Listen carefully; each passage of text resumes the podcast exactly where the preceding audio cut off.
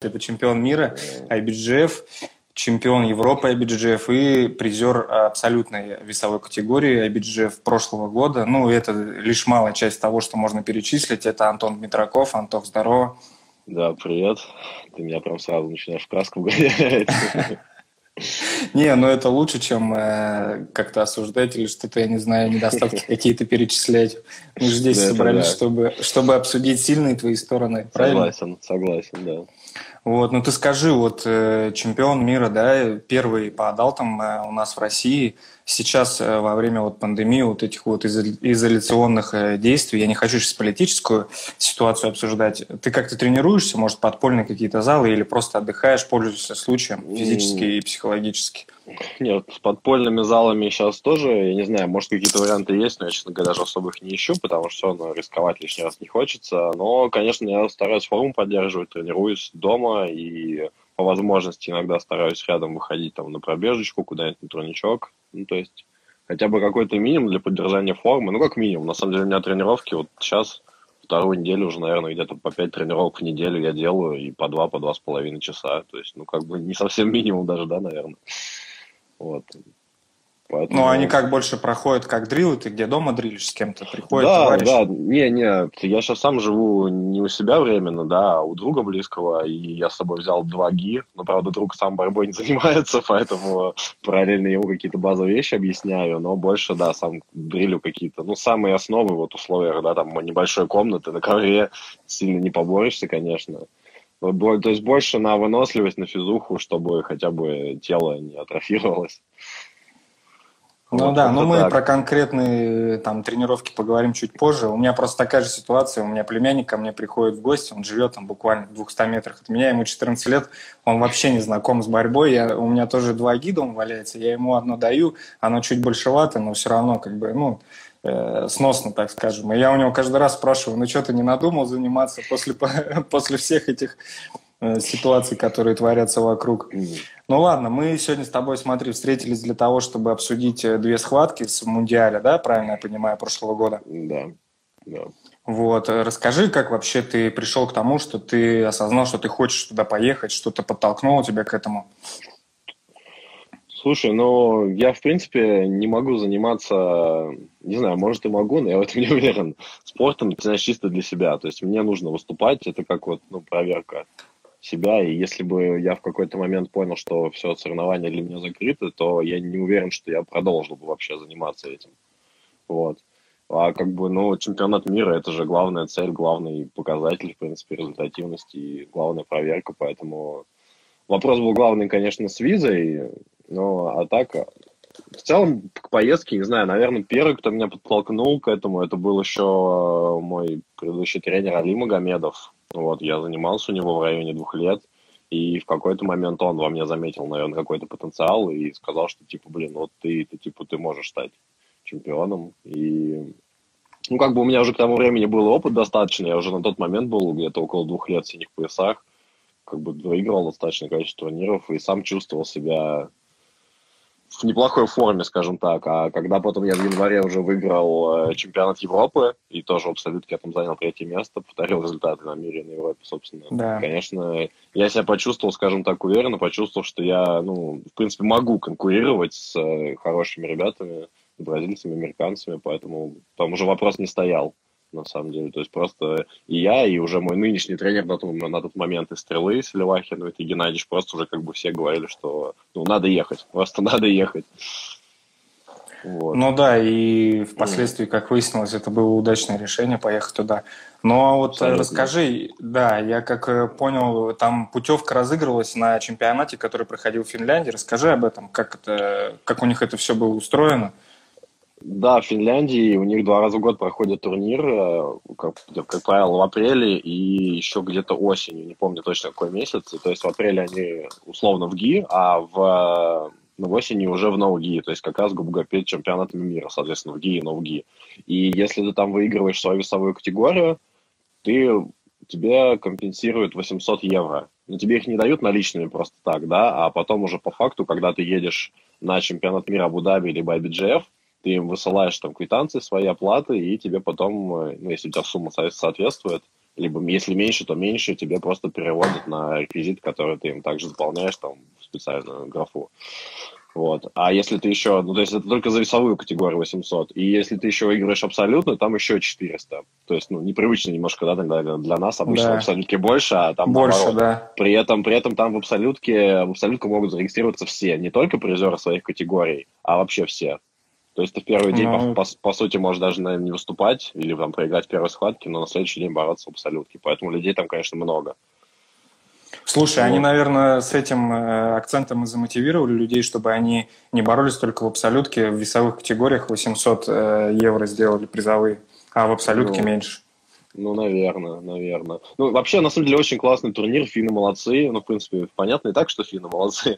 вот, но турнир у них очень классный, организация, наверное, была одна из лучших, которую я когда-либо видел. То есть, прям все очень четко по расписанию, и ты прям четко знаешь, когда тебе реально подходить. Все очень наглядно, понятно.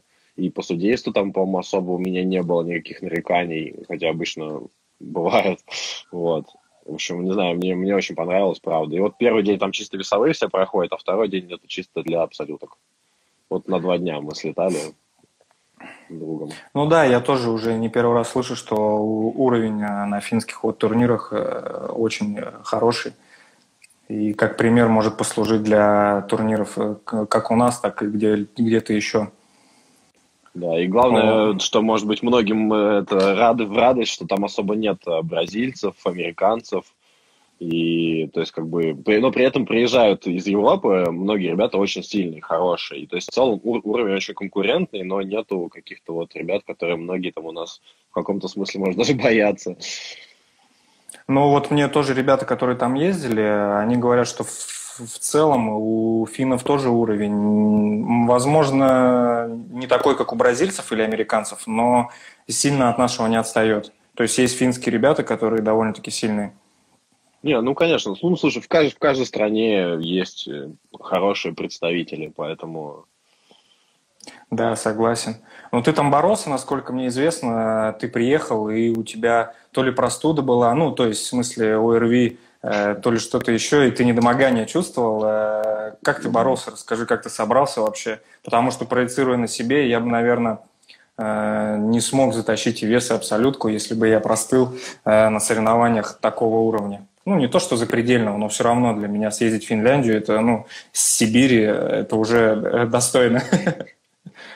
Ну да, было такое, как-то мне не фартануло. Я, когда летел туда, мы летели, опять же, чисто на два дня, то есть в пятницу вечером вылетели, поздно вечером приехали, заселились, и на следующий день же нужно было бороться. И вылетел в пятницу, я себя чувствовал вообще отлично, ну, не было никаких намеков, а в субботу я проснулся и понял, что что-то, блин, не то маленько. Вот, ну, то есть были вот первые симптомы этой простуды, не скажу, ну, температуру я, естественно, не мерил, но по ощущениям, не знаю, мне кажется, температуры не было, но чувствовал себя паршивенько. Вот. Не помню уже, что-то там какой-то выпил, а-ля терафлю, что ли, и... Ну, не знаю, видимо, просто мне повезло, и состояние было не настолько плохое, и поэтому я чувствовал, что, ну, знаешь, дышу плоховато, то есть быстрее усталость приходила, не было какого-то, может, взрывов таких, но в целом мог как-то бороться, хотя реально чувствовал себя паршиво. И первый день у меня реально прошел очень тяжело, я схватки выиграл, ну, там, 2-0, где-то там чисто на Advantage даже. Я не помню, 4 или 5 схваток у меня было в первый день. И я все их выиграл прям вот, как говорится, на, на тоненького.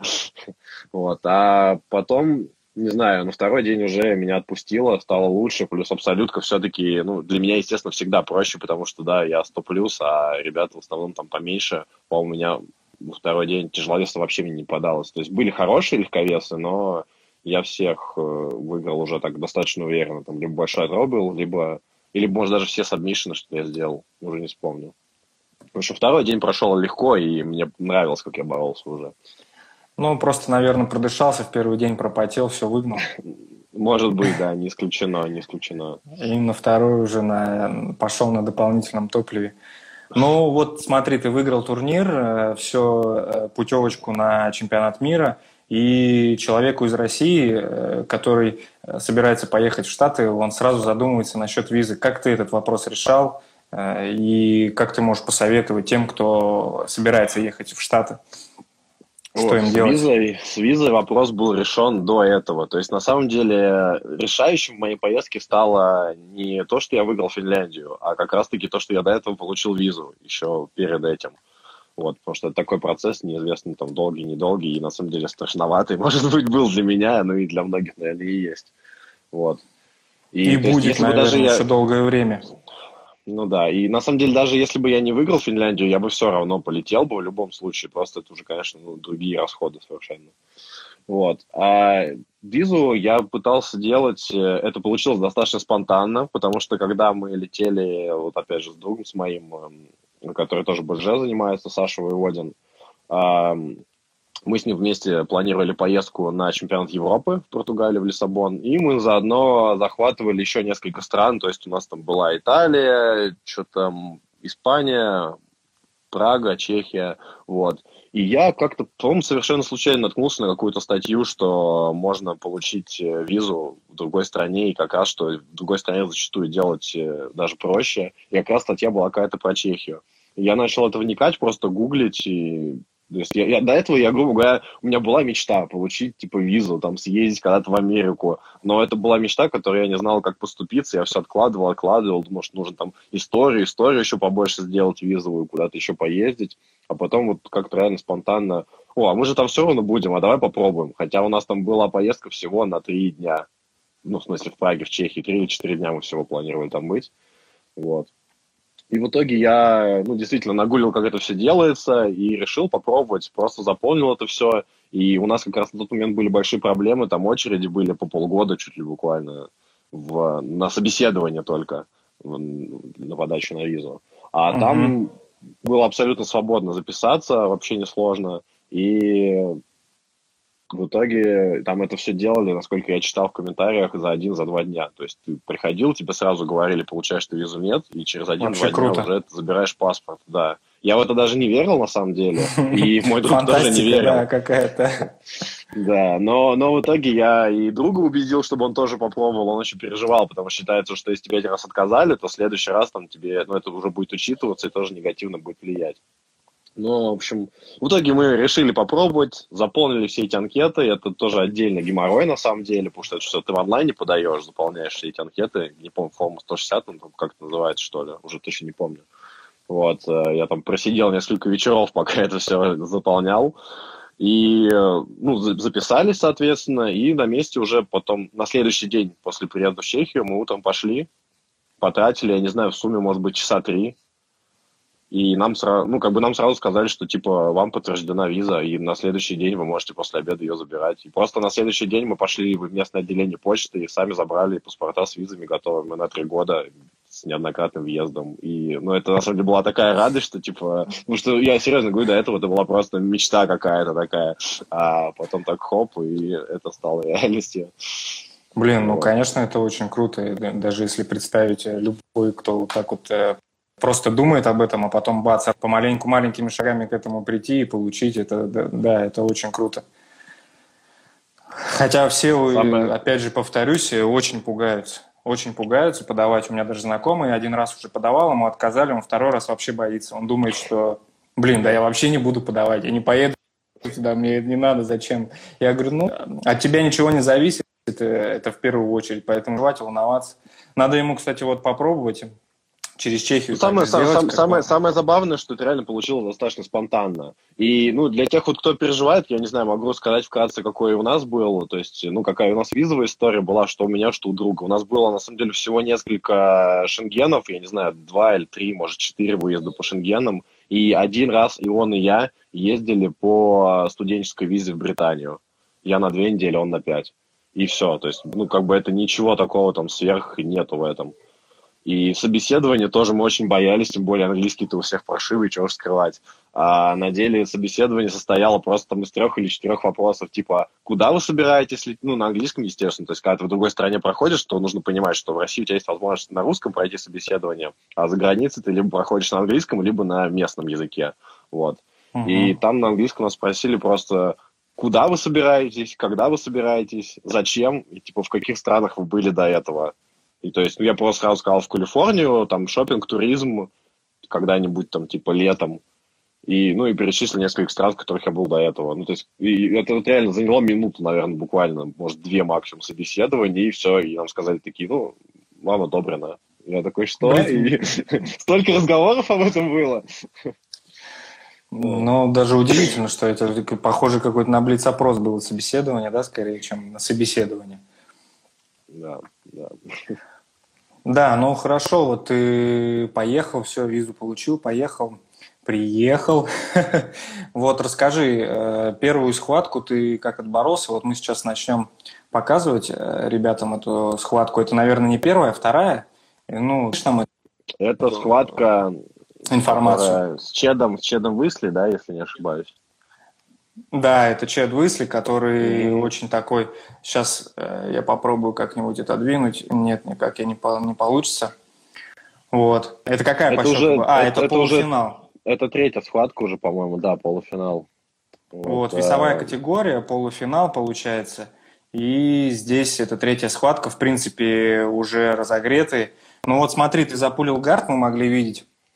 И так получилось, что его левая рука оказалась под твоей правой ногой. Это... Да, очевидно, что он этого ждал, он, видимо, был к этому готов. Явно не первый раз он прыгает в гард, и он сразу попытался перейти на оверандер и начал меня складывать. И тут э, в каком-то смысле, наверное, мне повезло, что он не прижался корп тазом ко мне очень плотно, и у меня появилась возможность свою левую ногу вставить под него. Ну, то есть я понимал, что меня может сложить, а парень этот очень крепкий, он э, бывший пауэрлифтер, и он весил около 135 килограмм, а я на тот момент весил 104 килограмма. То есть, ну, порядка 30 килограмм разница, она достаточно существенная. Вот. Конечно. И, ну, в каком смысле мне реально повезло, можно сказать, что я смог левую ногу заправить под него и уйти в этот реверс гард, или как его, upside down. Inverted, inverted, но... Ну, у меня с названием плохо, я больше практик. Да, это все нормально, я тоже больше практик, но с терминами просто э, при изучении приходится знакомиться. А вот смотри, там, когда он, получается, левой ногой ушел под твою правую ногу, там был э, вариант треугольника. Или он был, но микроскопический, то есть и как э, flying triangle? Ой, я вообще для себя понял еще года два, наверное, назад, что в моей весовой категории делать треугольники – это смерти подобно. Во-первых, люди очень часто сами кормят, и они ждут очень. И во-вторых, э, ну, они просто очень крупные. То есть там шея довольно массивная, и сделать треугольник, ну, доста- ну, реально сложно. Даже с моими не самыми короткими ногами это большая проблема. И просто ты очень сильно рискуешь. Я на этом попадался несколько раз еще в начале, скажем так, своего пути. И я для себя потом сделал вывод, что сейчас вот в своей весовой категории, если человек достаточно крупный, если я вижу прям возможность, что вот он треугольник, я его не делаю, я просто не рискую так. Ну да, понятно. Вот он э, заметно, что давлением, э, то есть распоряжается весом своей, своего тела очень умело, давлением. Э, ты когда почувствовал на себе его давление, ты начал как-то ну, э, переживать по поводу этого, что он так прям э, на тебе Сел. Хорошо. Слушай, как, как сказать, это было не переживание. Там в какой-то момент я просто уже было такое ощущение, что хочется вот реально все бросить и уже сдаться чисто от этого давления на самом деле. То есть я, он же пролежал на мне достаточно долго, минуту две или три. И да, он, да, да. С одной стороны, он ничего не делал, а с другой стороны, ему, в принципе, и не нужно было ничего делать. То есть я еще не самый гибкий, и как я так сложился, я не знаю. И я просто пытался выживать. Но ну, то есть там реально в какой-то момент мне вот прям просто уже было настолько плохо, что уже там рвотные позывы какие-то от того, что ты лежишь э, сложно пополам. Но я как бы знал, что если я пропущу его в гард, если он меня раскатает, то из-под такой массы и физической силы велика вероятность, что да, я в дальнейшем не вылезу. не сможешь. Да, а как бы а ему достаточно будет просто лежать, даже если он получит несколько пассивов, то это уже не, не изменит ничего. И поэтому, как бы я, ну, скажем так, на характере выдерживал это все, терпел. Ну, то есть я понимал, что в целом мое БЖЖ лучше, поэтому просто ждал момента, чтобы улучшить свою позицию. Ну да, это потом э, на протяжении всей схватки будет заметно, что технически ты гораздо более оснащен, у тебя более э, шире арсенал твоих возможностей. Но вот смотри, перед тем, как э, уйти в инвертед, э, мне показалось, или ты хотел в под него подвернуться, как Kiss of Dragon, знаешь, и за спину выйти. Не было у тебя такой мысли, или мне не, это просто не, показалось? Не, не, не. Не, не я было? пытался... У меня были попытки, знаешь, уже когда потом, когда я уже оказался в апсайдауне, у меня были попытки его просто, вот то, что я там ногой махал, да, я видел, за штаны вы, взял. Вы, вы, вывести, да, и попытаться что-то типа торнадо сделать, хотя я, в принципе, понимал, что это вряд ли получится, но хотя бы как-то, может быть, я этим создал. Если бы у меня получилось поднять его немножко на ноге, то у меня получилось бы создать пространство, да, поглубже под него подлезть и, возможно, взять э, что-то вроде такого обратного халгарда и уже как-то с этой позиции перевернуться. Такое иногда у меня получается, но он держал далеко таз, и да, он, он давление очень... было достаточно сильно, поэтому ничего из этого не получилось. Ну и были, да, такие моменты, что еще чуть-чуть, и он пройдет, когда ты находился в инверторе в обратном. Слушай, ну нет, я бы не сказал. Что, я, то есть я себя чувствовал относительно уверенно. То есть я чувствовал, что я могу в этой позиции находиться и контролировать его, но при этом э, было тяжело просто. То есть просто было тяжело. Скорее, скорее, скорее да, скорее я бы сдался, чем он меня прошел бы. Но, но нет, мы так не работаем. Ну и вот дальше ты сумел восстановиться, сначала в Халгард, потом закрытый, и я считаю, что это послужило переломным моментом в этой схватке, когда ты восстановил свой гард, потому что ты начал ему навязывать свою игру, и у тебя прошел э, Flower Sweep, это наработанный, да, твой свип, как я понимаю, закрытого гарда? Слушай, ну как наработанный, как у любого, наверное, относительно опытного борца, просто это базовая вещь, как бы, и когда я, естественно, вижу, что человек какую-то ошибку совершает, да, как он в данном случае, он навалился прямо на меня весом, ушел вперед, его можно было по-хорошему еще и через себя там, да, пульнуть вообще, но что-то я тогда еще не так сильно практиковал, как в последнее время. И поэтому, да, Flower Sweep. Ну, это просто самая базовая вещь, которая легко достаточно идет, поэтому... Ну да, он поднял таз там, и, в принципе, он сам отдал эту возможность конечно, тебе инициативу. Конечно. Вот сейчас, кстати, мы будем за этим наблюдать. Вот он поднимает таз, кстати, там, по-моему, секундирует Джо Роган, или мне кажется? Ну, Джо Роган вряд ли, но там, на самом деле, меня очень нервировал тот мужик, который орал постоянно. Да, да, stay heavy, stay heavy. Я прям уже устал от его криков этих. Вот он, вот он пошел, этот свип. Жалко, из-за меня, наверное, не видно. Тебе тоже, да? Ну, да, да, не видно. Но там суть в чем? Я просто, ну, опять же, базовая да, вещь. Я держу его левый рукав, а да, сам да, да. за ним и переворачиваю его. Он там потом пытался уйти в черепаху, но я сразу встал за ним. И он начал пытаться опять крутиться, чтобы не отдать еще и спину. Я в какой-то да, момент ты... успел ему лечь в сайт-контрол, но он меня сразу оттолкнул от себя. Парень здоровый. Да, он очень крепкий, это заметно было. Э, единственное, что ты его свипанул, получается, сразу маунт, но закрепить позицию не смог. И он там, чтобы восстановиться в гард, он открыл тебе возможность э, на руку. Ты не сумел э, сконцентрироваться, ну, сориентироваться по месту и выйти на рычаг, хотя я знаю, что рычаг ты довольно-таки любишь делать. Либо ты просто не стал рисковать и сохранил ту позицию доминирующую, какой у тебя была. Не, честно говоря, в тот момент я даже не увидел рычага, потому что был как-то сконцентрирован на за, за, за забирании своих двух баллов за свип, потому что в тот момент я понимал, что я все-таки лечу преимущество, хотя, честно говоря, не совсем понял, за что его дали, но в любом случае, как бы я летел И вот здесь, вот здесь смотри момент, мне сейчас понравится, я вот здесь работа твоя на ногах, ты сумел сориентироваться и уйти от его, так скажем, с черепахи прохода в ногу, это очень круто, при том, что весовая категория 100+, Э, и на пятой минуте схватки, я думаю, блин, не каждый э, легко на такое способен так на ногах ну, отработать, просто ну, среагировать на его движение. И тут ты вот, ну, то есть вернулся обратно на позицию черепахи сверху. И дальше уже все как по учебнику, забрал спину. Вот смотри, когда он в черепахе, он, в принципе, пассивно, он задышал или мне э, показалось это, что он устал уже просто и как сохраниться хотел просто до конца времени ну, в этой черепахе? Я, я, не могу, я не могу сказать точно, задышал, не задышал, но, естественно, когда ты таких габаритов, то тебе тяжелее, тяжелее схватка дается, конечно. Я явно чувствовал, что он подустал, плюс, мне кажется, он э, морально уже тоже подсдулся после этих проигранных двух баллов, потому что ну, все-таки мы понимаем, да, что ребята такой комплекции, они неплохо могут работать сверху, но снизу они не особо-то угрозу какую-то представляют, как правило. Поэтому да. я думаю, он уже понимал, что ему эти два балла будет сложно отыграть. Вот. А по поводу работы на ногах, ну, У меня часто, на самом деле, я чувствую, что у меня преимущество есть в скорости, в какой-то подвижности. Все-таки 8 лет паркура в моем прошлом дают о себе знать, я думаю. Да, и плюс, насколько я знаю, ты на скейте катаешься довольно-таки часто, практикуешь Нет, нет, на самом деле на скейте я кататься начал только в поездках, и это вот буквально год назад. Это, это так, просто, просто как э, средство передвижения для ленивых, не более. Вот, ну первую схватку разобрали мы с тобой. Эта схватка была в твоей весовой полуфинал. Давай маленько на вопросы ответим, которые ребята прислали в комментариях э, в Инстаграме.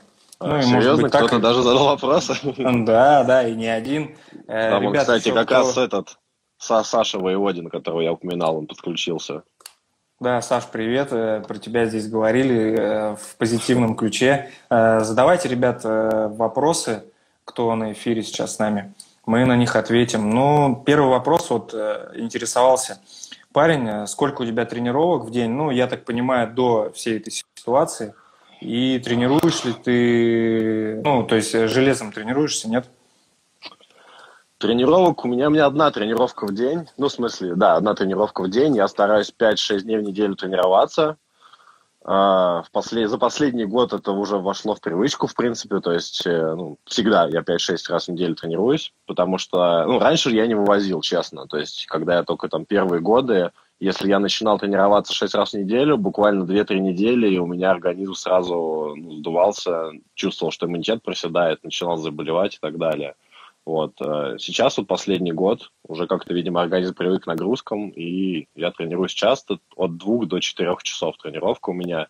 Я же работаю еще, у меня работа есть 5-2, как бы полноценный сотрудник, поэтому ну, чаще тренироваться я не могу, у меня с 8 утра работа до вечера.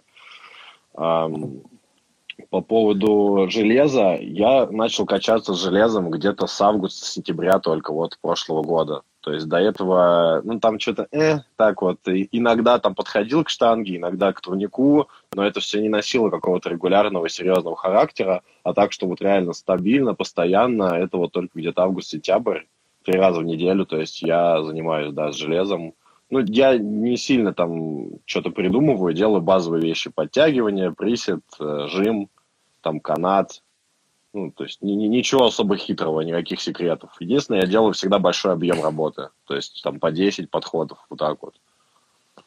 Ну, у нас был человек на подкасте уже, который там э, э, консультировал, как заниматься, поэтому главное, чтобы у тебя не забивались, как он говорит, мышц, не было закисления, чтобы ты не умирал от этого. Ну ладно, это другая история уже, если что. Ну да. Вот. Э, следующий вопрос. Спортивное питание ты употребляешь какое-то? Спортивное питание я тоже начал употреблять только год назад, да. Где-то с как раз вот перед Европой, когда к прошлой Европе, к последней, в 2019 году готовились, я начал пить БЦАшки. И после этого, по возвращению, уже когда я готовился вот к Финляндии, к чемпионату мира, я начал еще пить там витаминные комплексы какие-то, типа Оптимена, и также БЦАшку, иногда изотоник. Э, не на регулярной основе, скажем так, когда есть возможность пью, когда нет, ну, не пью. Но стараюсь, конечно, по, по возможности. До этого, вот если, ну, если кто-то угощал меня БЦАшками, я, я, я пил. И как бы и все. Чувак, Кстати, чувак, спасибо. Кстати, спасибо всем, кто всегда меня угощал. ну, Смотри, я... Да, да, говори давай, ладно. Не, давай ты договаривай. Ну, просто хотел сказать, что как бы, ну, я, я нормально отношусь к этому спортпиту, то есть, ну, э, можно без него заниматься, но если есть возможность, я не знаю, насколько это работает, то есть я пью, потому что вроде говорят, что работает, но я не могу сказать, что я вот там выпил бацашки и все чувствую, как вот у меня прям, то есть вот сейчас вот я тренируюсь тоже каждый день, да, и, ну, ну, чувствую себя нормально, но ничего не пью, поэтому, ну, ну, черт его знает, работает, не работает, может, самовнушение какое-то есть. А питание не поменял вот э, в, так скажем, э, рабочем режиме и вот на время карантина? Ну, я сейчас поменьше немножко кушаю, просто поменьше. Вот, потому что так я обычно раз по 6-7 в день ем, сейчас по 3-4 раза в день ем. Ну, энергии в любом случае тратится меньше, потому что все-таки в основном сидишь, меньше передвигаешься, хоть и тренируешься, но в целом активности сзади меньше, поэтому, вероятно, и ну, то есть в этом плане у меня всегда так было. Я там будний день, когда я там утром рано встал, поехал на работу, потом на тренировку, у меня прям каждые три часа я уже есть хочу, у меня привычный организм. А в выходной просто вот в пятницу я ем 7-8 раз за, за день, в субботу я встаю, если я не еду на тренировку, я могу поесть два раза в день. И то есть и мне просто организм не просит. Я не знаю, как это работает на самом деле тоже, но как- как-то так. Ну, разобрались с этим. Смотри, я прочитал интервью твое сразу после победы на Мундиале, и там одно из желаний у тебя было э, пожать руку Маркусу Альмейде. Ты скажи, на данный момент э, это желание э, свершилось, или ты все еще ищешь его? Э, слушай, я, честно говоря, даже такого не помню, что было такое желание. То есть я помню, меня спрашивали, на кого в принципе я ориентируюсь, на кого смотрю. Нет, Бучечо, то есть, ну, безусловно, он мой фаворит, все такое. Но нет, я его не видел, и я не скажу, что я прям гонюсь к этим ну, к тому, чтобы с ним лично встретиться. Мне это было бы интересно, но у меня нет какой-то такой цели. Мне было бы интересно, конечно, посмотреть, может быть, попробовать паролиться с ним. Я, конечно, понимаю, что меня там ничего не ждет веселого, позитивного, но, ну, просто для, для себя было бы интересно. Но в этом-то, в этом-то и весь замес, что ничего позитивного не ждет, весь негатив увидеть. Ну да, да. С которым можно столкнуться не, не видел его даже вот вживую вообще ни разу. Я же в Штатах с Сайбергом боролся на, перед соревнованиями, там просто такой роллинг мы с ним устроили в одном из залов. Он был, причем сам ко мне подошел, предложил, вот, и блин, я, я, я уже с ним даже почувствовал, что вот эта вот разница по уровню, это просто реально небо и земля. Я такого до этого, наверное, ни с кем не ощущал. Это была просто, просто жесть какая-то. Он меня раскатывал в одну калитку, я вообще ничего не мог сделать. Я даже не был ни на секунду близок к тому, чтобы сделать хоть что-то. То есть это было реально очень странное ощущение, как будто я только думаю, чтобы что-то сделать, а он уже знает, что я буду это делать, и он уже, то есть я только начинаю движение, он сразу уже делает контрдвижение. И это, это, это было очень странно, непонятно, я себя почувствовал, конечно. При этом до этого я боролся с другими какими-то там коричневыми поясами вроде как, которые тоже приехали, ну, видно, на чемпионат мира, то есть как-то амбициозные, наверное. И я с ними боролся нормально, себя чувствовал, там даже выигрывал кого-то. Ну, опять же, на такой тренировочной схватке, но все равно. А вот с Сайбергом я просто вообще ни хрена не мог сделать. Это... Ну, мне кажется, у таких э, грэплеров, великих джитсеров, как Сайберг, это все уже в крови, у них там программные коды, читы прописаны. Ну, ну конечно, да, сколько он уже лет фигачит. Да, но он... В автоматах, рефлексы. Он, наверное, фигачит столько, мне столько лет нету. Смотри, еще тоже, э, опираясь на интервью, у тебя в абсолютке, э, как раз мы разберем эту схватку следующей, э, попался парень из Атоса. Э, и да. все предполагали, что он фаворит абсолютной весовой категории. Но после этого чемпионата мира ты где-то встречал его, будь то на татами, ну, на ковре, либо брейки ты когда просматривал на какой-либо турнир, или он куда-то пропал, потому что я особо как-то и не смотрел, хотя, ну, я немного мониторил, но все же я его как-то не увидел. Ну, смотри, в принципе, после того чемпионата мира на международных соревнованиях я был где? Из крупных. По сути, это была только Европа в этом году, опять же. Там я его не видел. Не скажу, что я его искал прям, но так вот он мне не попадался. Ну, он, он из Америки, и, возможно, то есть не все американцы выезжают же, да, куда-то в Европу на турниры. Поэтому нет, больше я его нигде не видел. Не знаю, что у него там происходит в его карьере. Ну, дай бог ему здоровья. Да, да. Но схватка с ним была интересная, на самом деле. Одна из ну, наверное, да. самых интересных схваток вот в моей карьере. Мы сейчас ее посмотрим э, чуть попозже, буквально через несколько минут. И вот э, еще один вопрос в Инстаграме прислали. Что ты сделаешь по-другому при следующей поездке на турнир э, в Соединенные Штаты? То есть, будь то подготовка, какова мелочь? Или питание, или сон, акклиматизация? Слушай, да, ну все было хорошо на самом деле.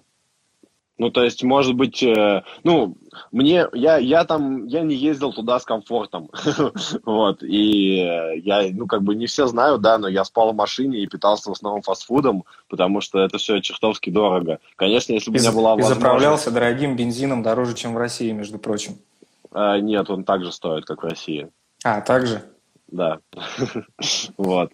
Ну, если на литр пересчитывать в рубли, то тогда он стоил так же. Сейчас он дешевле стоит, чем в России, если на это пошло. Ладно, но не, не, не об этом. Да, а, Но, но на самом деле, то есть даже при таких условиях я себя чувствовал комфортно. И я спал не очень много, но я себя чувствовал бодрячком. Ну, то есть, ну, если бы я себя плохо чувствовал, наверное, я бы не выступил так результативно относительно. Вот, поэтому мне не, не на что жаловаться. Если бы я полетел второй раз, ну, если бы у меня были деньги лишние, я бы, наверное, конечно, может, пожил бы в отеле и попитался бы получше. Если нет, то я бы все оставил так же.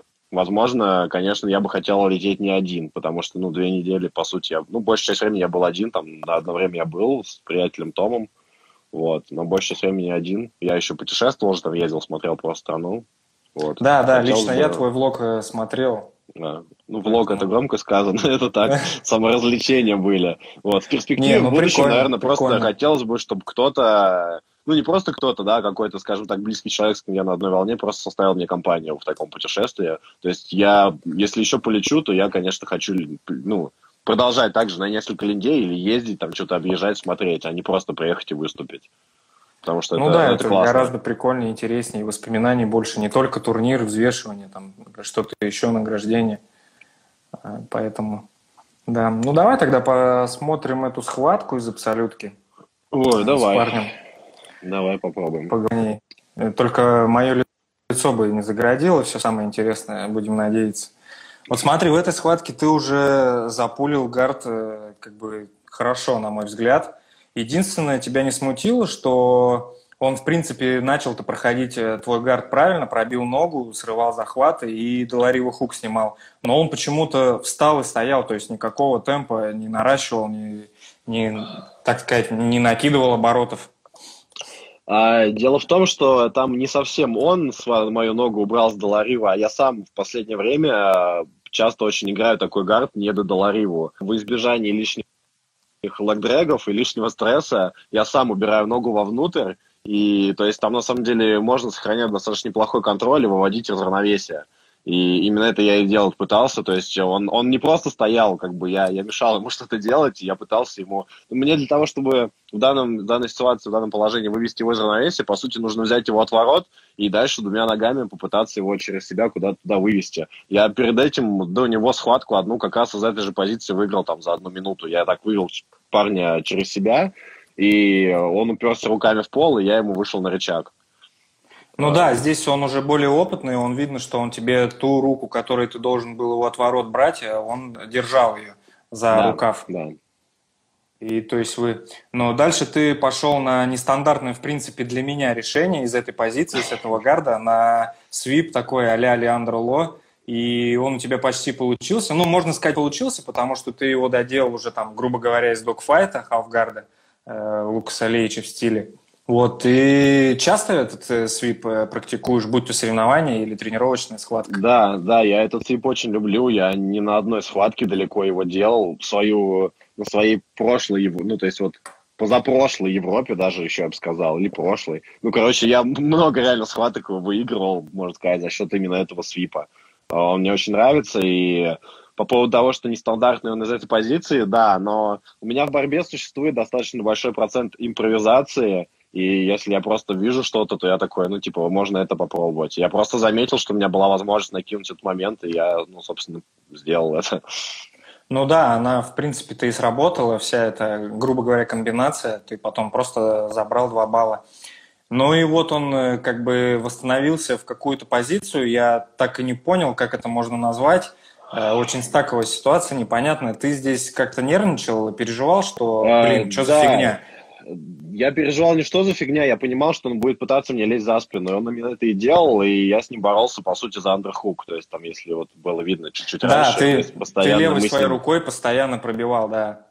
Да, в принципе, но он при этом тоже не лежал просто так, а отбивал этот андерхук, и такая была немножко напряженная борьба. Да, конечно, я, я переживал этот момент, что могу отдать спину, но в целом старался контролировать ситуацию. При этом у меня тоже была возможность, бы, возможно, пробить свою ногу и занять сайт-контрол, но, но он плотно держал, поэтому не получилось. И дальше он там, я уже не помню как, но он оказался сверху, как-то он меня перевернул. Да, вот тоже единственное, что непонятно, это то, что он, когда начал вставать, э, у меня подкралось такое впечатление, что ты, в принципе, не сильно сопротивлялся и ушел в гард. и либо он все-таки дожал, то есть э, там физухой, как это назвать еще грубо. Ну, мне, чтобы точно ответить, мне нужно будет сейчас пересмотреть этот момент еще раз. Но вообще я могу сказать, что да, у меня бывает такое частенько, можно сказать, что я отдаю... Давай вполне... сначала и включим. Я, я, то есть, ну, частенько реально вполне осознанно отдаю свипу, если я, если я знаю, что я его могу отыграть, если я себя чувствую, как, скажем так, уверенно. Потому что, в принципе, ну, я в основном играю снизу и ну, в свой гард я, скажем так, верю. Поэтому иногда это не проблема. Но это, конечно, не касается тяжеловесов. Тяжеловесами проблема играть снизу. Да, с тяжеловесами вообще очень опасно играть в принципе.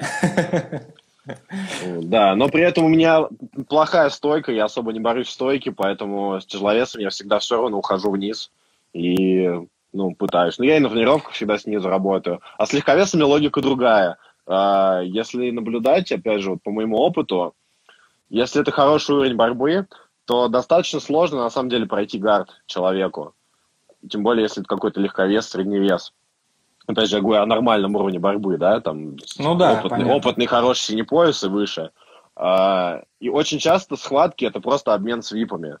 И поэтому я, опять же, принимаю решение в основном с легковесами, даже с средневесами, первым уходить вниз, потому что я понимаю, что мне будет проще его слепануть, и, возможно, там, если даже понадобится, то засушить схватку сверху, чем э, пытаться пройти гард, который там иногда у некоторых ребят там совсем гибких каких-то, иногда вообще непроходимый. Ну, какая-то такая логика. Но не имеет, так скажем, все логично, проще говоря. Ну, просто многие вот... тяжеловесы, знаешь, все равно, даже с легковесами, они до последнего пытаются бороться сверху.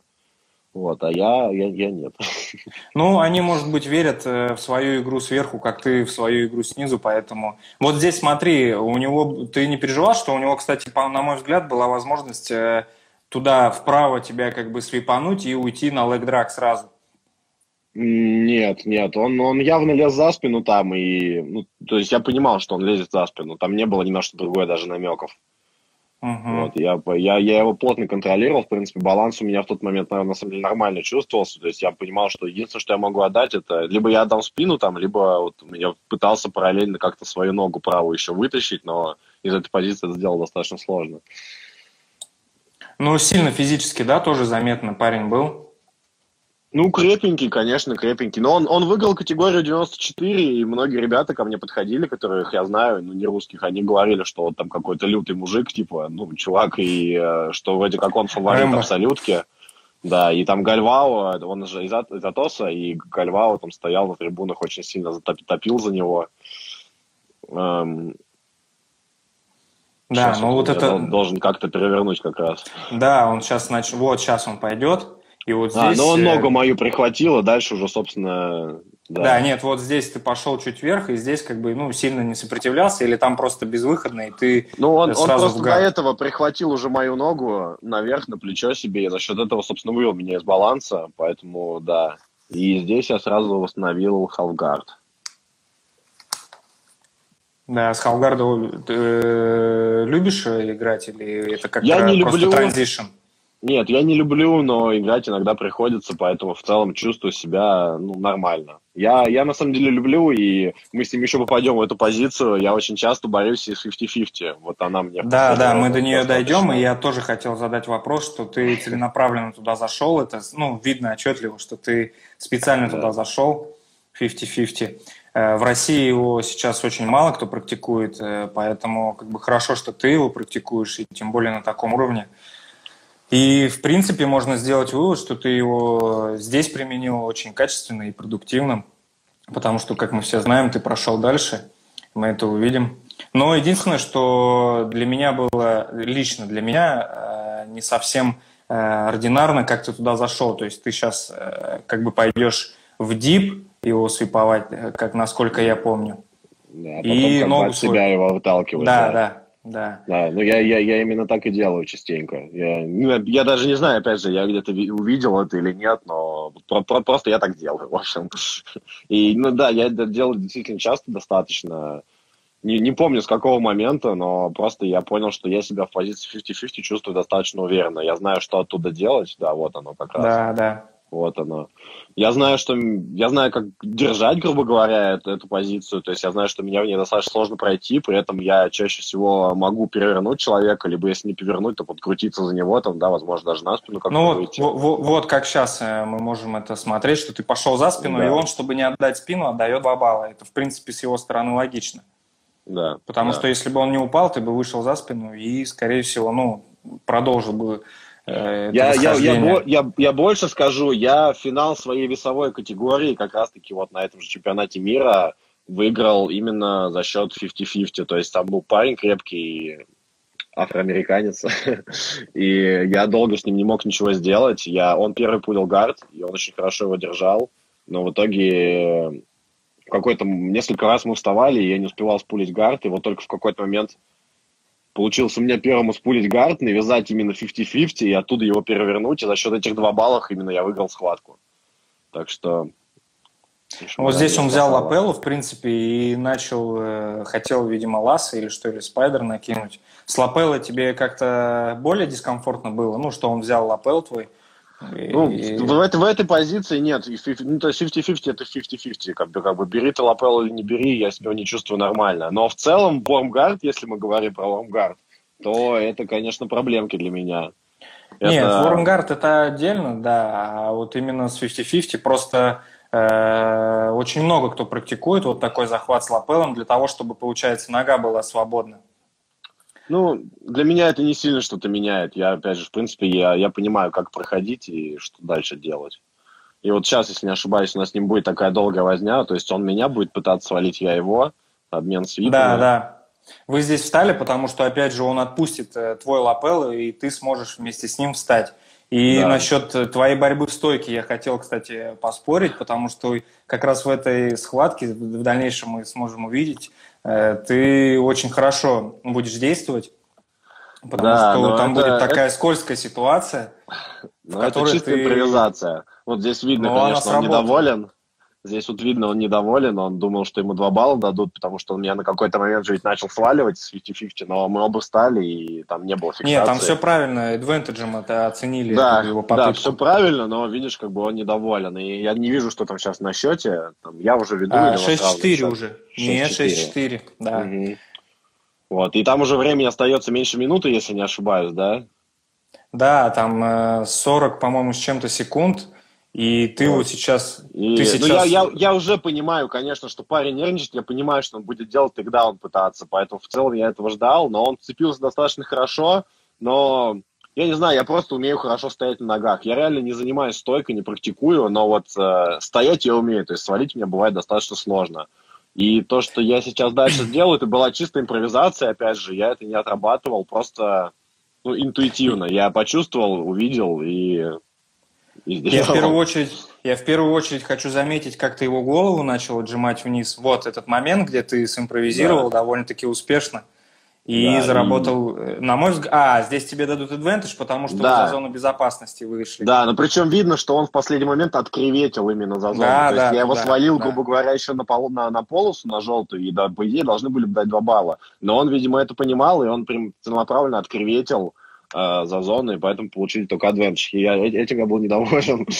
Да, я вот. тоже хотел спросить, что ты э, был недоволен. Ну и здесь ты среагировал, в принципе, по ситуации, по времени, по счету, запулил гард. Как ты сказал ну, уже, тут, да, уже снизу, была это цель твоя просто, игра. Ну, тут уже была цель просто додержать. Я не хотел там рисковать, мало ли он меня поймает вдруг на какой-нибудь текдаун или еще что-то, или просто ходить и убегать от него я не хотел, поэтому я решил, что проще сделать гард, пулгард и Просто да. додержать его оставшиеся там сколько, 15-20 секунд. И там он, правда, начал нормально проскакивать, он проскочил в халгард, пытался что-то типа не слайза сделать, но я плотно вцепился просто, и все. И вот я вот, вот сижу вот довольный такой. Потому что это был да, полуфинал. И... Ой, не полуфинал, нет, это была схватка за... А, нет, или нет, это была схватка за выход в полуфинал. Да. За выход в полуфинал. А да. в полуфинале, как мы знаем, уже разговаривали с э, Руинетом да. Алвисом. Да. Да, Тебе предстояла схватка, этот Вормгард и все дела. Проклятый, ну вот да. Э, я еще добавлю, что ты защищался, когда он прошел тебе ногу довольно-таки грамотно, прихватил его руку, чтобы он на второй этаж захват не переключил, и да. от, отжимал его голову вниз. для того, чтобы да. он осанку не выпрямил. Это очень было грамотно и, мне кажется, тоже повлияло на то, как ты симпровизировал в дальнейшем и подхватил его ногу. Ну, конечно, конечно, да. Да, но это, это я, я говорю, защищаться, защищаться я умею, но сам я особо не, не умею бороться в стойке, я не, ну, не знаю, то есть сам я тейкдауны практически никогда не делаю. Ну, мне, мне часто приходится просто бороться с теми, кто делает тейкдауны, поэтому приходится адаптироваться, хочешь не хочешь. Это как то же самое, что со спиной. Я очень много борюсь, тренируюсь с теми, кто пытается забрать спину, поэтому со временем просто у меня стало сложно забрать спину, ну и сам я стал, наверное, немножко чаще забирать спину. Ну, Иммунитет просто, выработался. Ну, да, среда, в которой ты крутишься, естественно, влияет на тебя. Угу. Нет, ну я и живу не... а, там это спрашивают. Я живу а, не в Мытищах, я временно сейчас в Мытищах, а так я вообще в Солнцево живу, а сейчас я у друга в Мытищах. Вот. А, и ничего я не худой, хотя мне нет весов, но я думаю, свою соточку я вешу, как обычно. Все, ладно, извини, Кирилл, продолжай. Да не, не, все нормально. А, мы же должны общаться с э, людьми. Вон, Влад Лосев пришел. Влад, привет. Вот, э, ну, скажи, вот ты, получается, закончил этот чемпионат людям, чтобы разъяснить, кто присоединился или будут смотреть, слушать этот наш эфир в записи потом.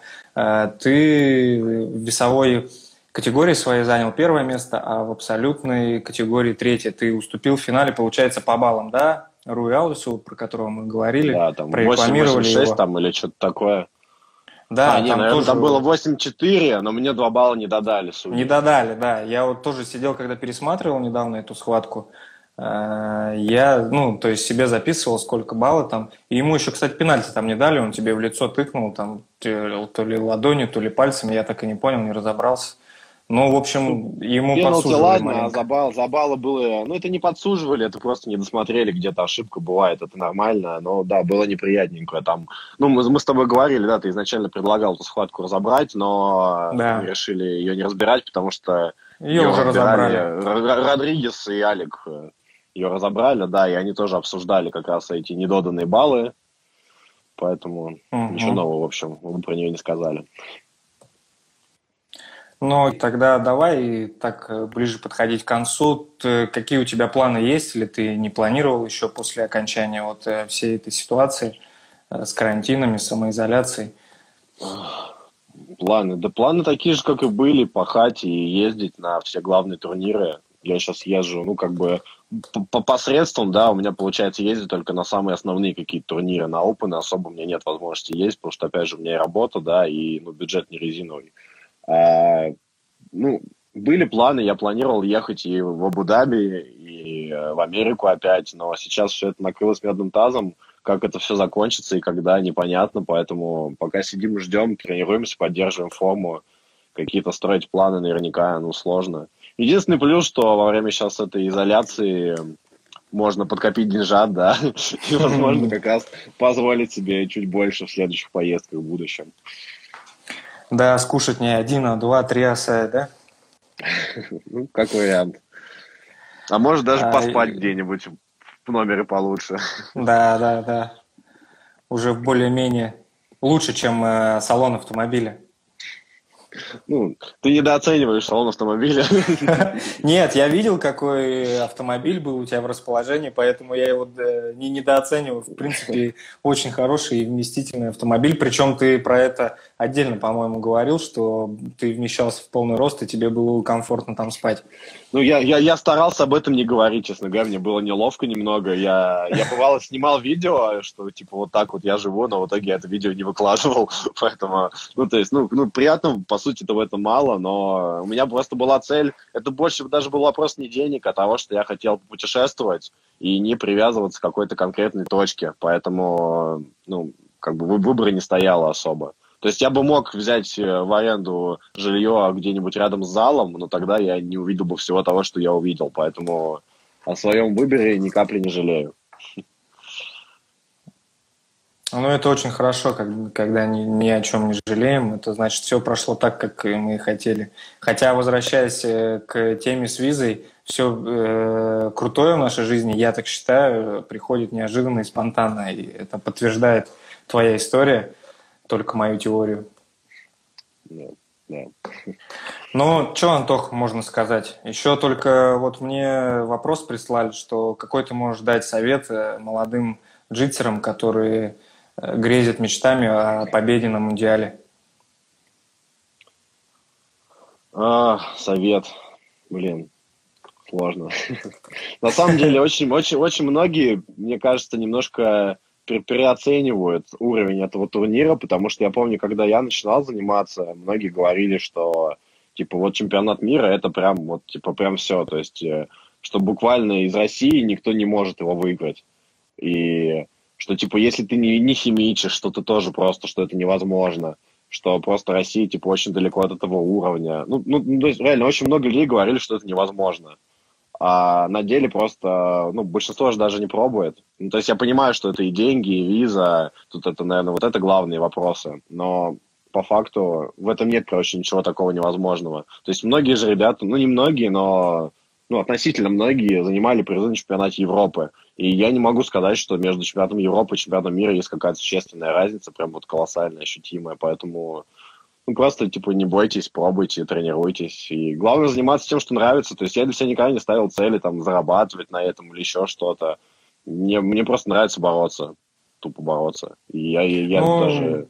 Я думаю, все, кто приходит и остается в этом спорте, э, э, тем нравится просто бороться. Вон ну, тут ребята интересуются, ты, ты химичил? Это Егор Беда интересуется, ему можно не отвечать. На самом деле, ну, как бы в последнее время, как раз с тех пор, как я начал качаться, я действительно стал намного лучше выглядеть, и многие мне, типа, говорят, что да ты ж химичишь, типа, что ты пиздишь.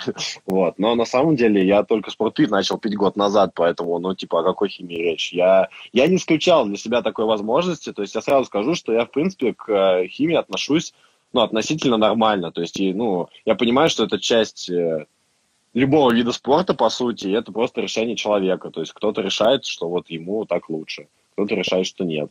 Я, у меня были мысли, что, скажем, вот я получу фиолетовый пояс, попробую где-нибудь выступить, и если я почувствую, что у меня вот, ну, вообще не идет, вот не хватает именно сил, там, выносливости, еще что-то, то, может быть, я когда-нибудь приду к тому, чтобы попробовать. Но в итоге я получил фиолетовый пояс, и, собственно, выступать я продолжил нормально.